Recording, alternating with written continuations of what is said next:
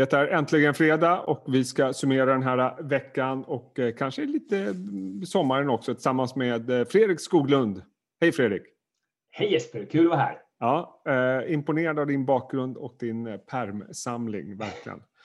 Du, eh, ska vi, det blir inte så mycket rapportfokus idag, kanske lite mer summering av hur det har varit och vad är det som funkar. Men om vi börjar lite med börsen, eh, det är ändå det det handlar om vad ska man säga om den egentligen? Nu såg vi att räntan eh, fortsatte ner i USA igår. Eh, hur viktigt är det? Jag tror det är jätteviktigt faktiskt. Vi har ju sett det, man har ju blivit överraskad av styrkan i börsen och eh, det kom ju samtidigt som räntorna i USA började falla tillbaka igen. Mm. Och då blev det otrolig fart, speciellt på vissa aktier på börsen. Men börsen generellt har ju gått jätte, jättebra. Och, och, där har vi också det här som vi har diskuterat hela våren. Vi har flera bolag som rapporterar om högre kostnader som man hela tiden måste parera med eh, högre priser samtidigt som räntan går ner. Eh, konjunkturen, PMI kanske har toppat lite grann. Eh, alltså, det känns inte riktigt som den här ekvationen går ihop, åtminstone inte uthålligt. Nej, alltså om vi ska ha, i var och varannan rapport så står det om kostnadsökningar och vi ska skicka vidare dem, det ena med det tredje. Men å andra sidan så är räntan nere på all time low igen i USA. Mm. Och om vi har inflation så kommer det inte uthålligt funka. Men det som fortsatt eh, härjar just nu då, det är ju att centralbankerna, de lägger ju räntan på den nivån som de känner. Eh, och sen kanske skulle man kunna lägga till här i slutet också att eh, vissa har blivit liksom, ja men det har gått så bra på aktiemarknaden så att mm. man säljer av aktier och köper räntor och då går ju räntan ner då.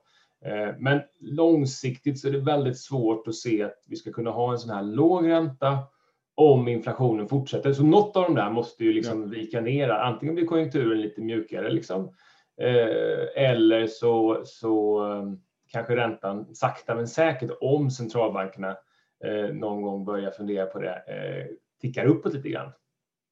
Ja, vi får se. Jag tycker samtidigt, sammanfattar man rapporterna så känns det ju som att de här leveransproblemen, kanske även kostnadsökningar, är ju inte någonting som kommer försvinna imorgon. Utan jag tycker många indikerar att det kanske kommer pågå ett tag. Ja, men absolut, det är väl någonting inför Q3, Q4 där, där vi behöver se att bolagen lyckas skicka vidare kostnadsökningar i form av prishöjningar då, vilket de flesta bolag definitivt flaggar för att eh, de skulle kunna klara av då. Komponentbristen flaggar ju många att ja, men det kanske blir lite tuffare under andra halvåret, men nu har vi vant oss vid det, så det är inte det är inte samma liksom risk eller hot som vi har upplevt tidigare. Då. Ehm, och sen så får vi väl se, liksom, det är i alla fall tydligt så att räntan, när den är på den här nivån, så finns det ju väldigt få alternativ till, till aktier faktiskt. Så att eh, det får vi vara glada för. Och annars börsen som vanligt på sommaren, ganska låga volymer. Vi har sett ganska stora och ibland märkliga kursrörelser. Är det en volymfråga eller hur, hur eh, förklarar du det? Ja, men jag skulle säga att det är säkerligen så att det är ganska många som är lite lugnare i sin handel under sommaren och då blir det ganska eh, lätt eh, så att säga. När det kommer indexflöden, alltså det finns ganska mycket indexprodukter då som och när de vill, om en, kurs, om en, om en rapport är bra, kursen går upp, ja, men då kommer de ju behöva köpa alldeles oavsett. Då, och då mm. blir kanske reaktionen lite överdriven. Eh, och även så på, på nedsidan. Då. Så att eh, det är väl det som, eh, det, det, har nog varit en hel del påverkan av det under sommaren. För att det har varit, som jag, jag håller med dig Jesper, det har varit en hel del ganska märkliga reaktioner där liksom styrka liksom förstärks mm. och, och svaghet liksom, förstärks också på nedsidan. Då. Så att, ja, men jag tror att det är, det är lite den typen av börs i den här sommaren.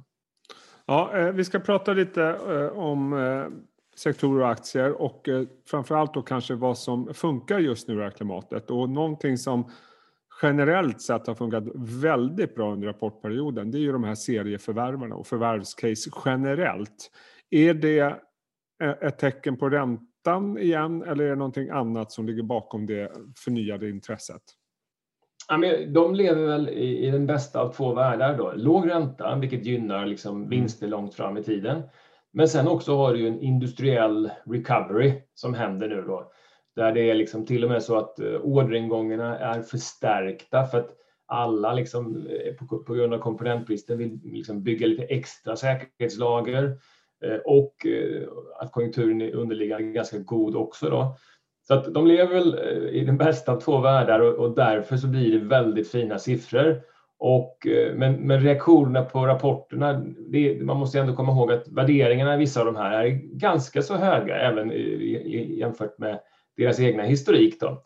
Eh, men där har vi sett otroligt starka reaktioner, mm. vilket, eh, vilket är anmärkningsvärt skulle jag säga. Och någonting annat som jag tycker är ganska tydligt ändå, och det är inget nytt för Q2 utan även tidigare, det är ju att bra bolag, om man ska kalla det, det vill säga definitionen av fortsatt stigande vinster både på topline och, topline och vinster, fortsätter att värderas upp och belönas. Eh, känns som det finns inget tak på värderingarna i vissa case. Kanske motiverat, vad tycker du?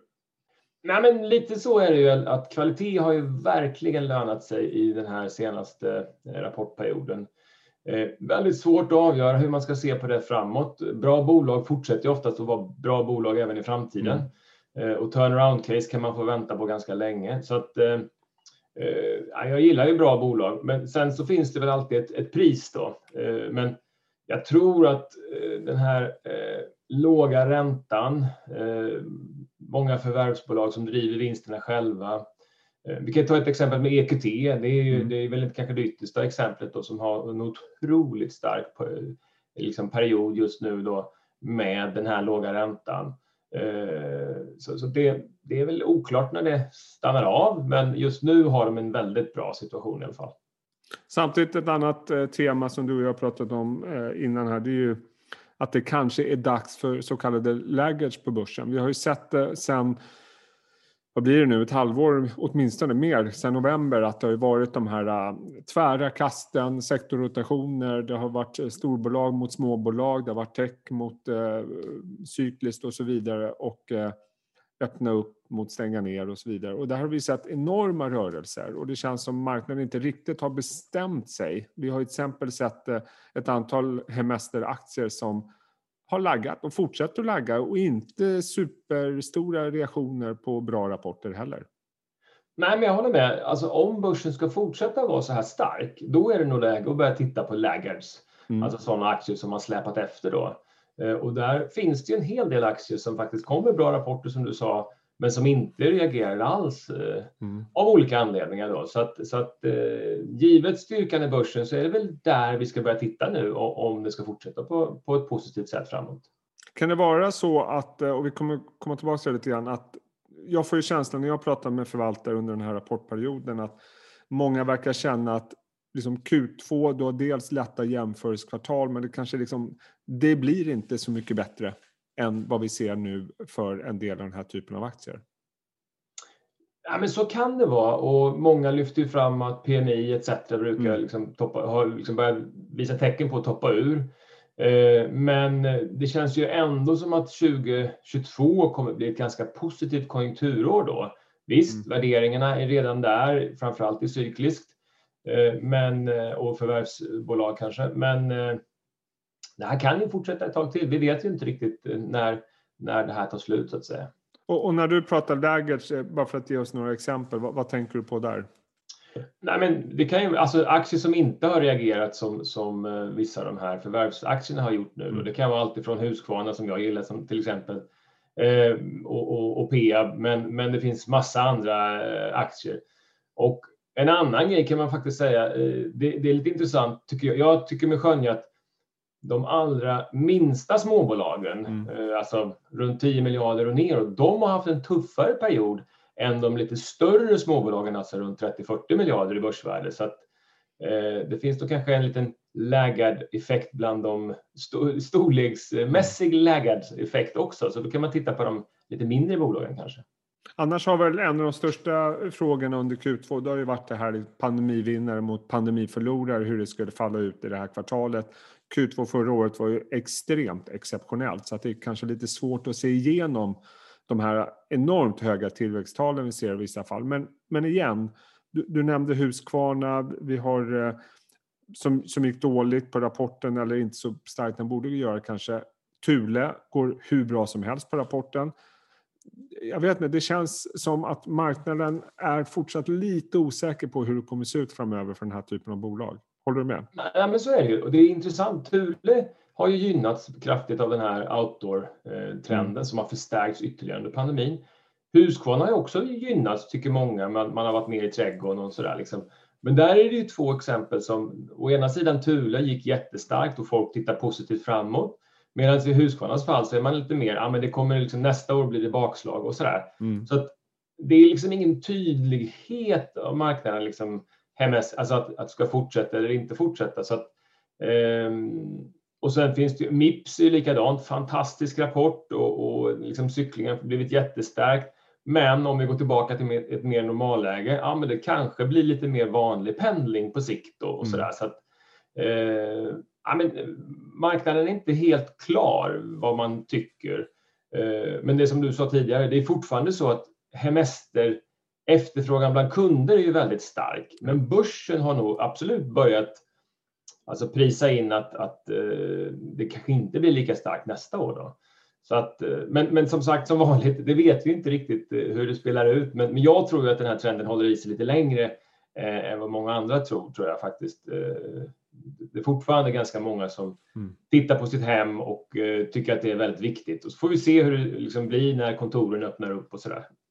Eh, ska vi titta på några eh, av aktierna som har kommit med bra rapporter. Vi har pratat mycket om serieförvärvare i det här avsnittet. Eh, en av de som kom in med en fantastisk rapport, det var Lifco. Jättebra rapport och även ja. Indutrade och Stiptech kommer in med bra rapport. Men om vi fokuserar på Lifco, bustarkt. Ja, verkligen. Alltså, otroligt stark rapport.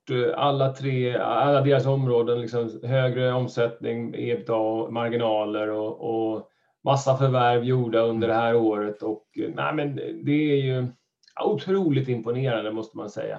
Och de är ju en, en, en riktig sån serieförvärvare som liksom inte integrerar utan låter bolagen sköta sig själva. Och, mm. ja, det, det, är jättetydligt att deras Eh, affärsmodell funkar jättebra. Jag tror omsättningen nu är en 10% över organiskt, då, över 2019 års eh, mm. omsättning. Så de är ju förbi liksom, ja. återhämtningsfasen då, är på väg mer in i en normaliserad fas. Då. Så att, nej, men ett otroligt imponerande, eh, en imponerande företag.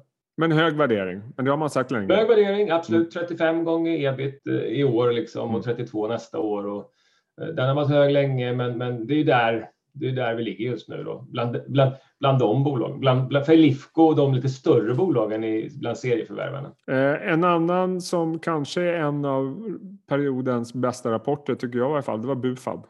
Eh, kanonstark rapport, eller hur?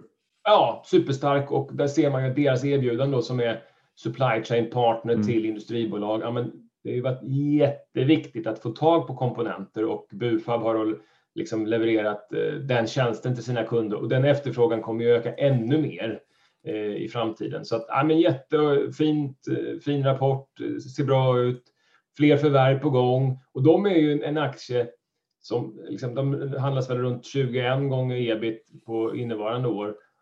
Inte blivit klassad som en sån serieförvärvare som, som Lifco Indutrade är. Men, men Bufab är ju samma nivå, liksom 12-15 procent per år förvärvad tillväxt. Och, så jag, jag, tror att de kommer växa in i den eh, gruppen och, och, då borde det kunna finnas ganska bra uppsida fortfarande. Eh, ett annat bolag som jag tror var länge sedan du och jag pratade om, det var Nordic eh, Waterproofing. Vad säger du om den? Ja, men det är också en intressant aktie för att det är, de har ändå gynnats under pandemin. Alltså takpapper, mm. det har varit mycket renoveringar och sådär. Liksom. Men där var väl en aktie som reagerade ganska positivt på sin rapport. Ja. Eh, och eh, ja, men det är likadant där. Det är också en, en serieförvärvare. Jag tror de har förvärvat 50 procent av omsättningen sedan de kom till börsen. Mm. Gjort en 14-15 förvärv och de har väl gjort 6-7 förvärv i år tror jag. Och, men det är ju en aktie som värderas till 12 gånger ebit. Så att det, det är ju inte alls eh, fått den här eh, klassificeringen som serieförvärvare. Då. Så att, eh, men, men, men där är det väl också, det är ganska tydligt att efterfrågan fortsätter vara god. Mm. Eh, så, så, där, jag tror ju att den här med ja, bostaden och bostadsproduktion, det, det snarare kommer öka ganska kraftigt under andra halvåret och nästa år. Så att, och det kommer att vara positivt för dem. Och eh, är det av samma anledning som du äger till exempel JMP? Eh, på ja, det temat, ja, även fast det är annorlunda inriktning om man säger så. Absolut, ja, men det finns ju mm Alltså bostadsmarknaden eh, fortsätter ju vara stark, mm. eh, låg ränta, eh, men framför allt tror jag då det, man kan faktiskt dra en parallell med outdoor-trenden. Outdoor-trenden tror vi ska fortsätta. Jag tror ju ändå om man lyssnar runt då att den här fokuset på hemmet med att vi kanske jobbar lite mer hemma på sikt, kanske en, två dagar i veckan mm. och så etc. kommer ställa liksom mer efterfrågan på hemmet då. Vi kommer behöva ett extra rum och, och så där liksom. Och Eh, ja, men då är ju JMP då som har bostads, eh, de värderas väl till P 10 liksom, eh, något sånt. Mm. Eh, där har vi ju inte alls tagit ut den svängen eh, överhuvudtaget då, utan där är man mer orolig att nu går bostadspriserna på väg, på väg ner då så att säga. Så att nej, men jag tror fortfarande att det är väl de yttersta aktierna vad gäller stanna hemma-trenden mm. då. Men, men där har det inte funkat här på slutet. Nu har vi mer fokuserat på att öppna upp och den industriella återhämtningen eh, faktiskt. Ja, eh, intressant att följa, eh, men eh, det låter ändå som att du har hygglig exponering mot eh, fortsatt lite hemester och framförallt gillar du förvärv. Ska jag tolka det så? Absolut, jag gillar förvärv. Jag, nej, jag gillar ju vinsttillväxt. Det är ja. det som ytterst driver börsen och förvärv eller något annat som driver vinsterna, det spelar inte för mig så stor roll, utan bara vinsterna växer. Bra, kul att höra. Du, eh, får du någon semester nu då? Jag hoppas det. Eh, vi ska ha en liten sväng till Västervik idag så att eh, jag sitter ju här i Vimmerby under sommaren. Eh, och, men sen blir det lite, lite jobb på kvällen också. Du, det känns bra. Du, har det bra och ha en skön sommar så hörs vi när hösten börjar nalkas. Du, detsamma. Ta lite semester själv. Ja, det ska jag försöka. Ha det bra. Hej. Ciao.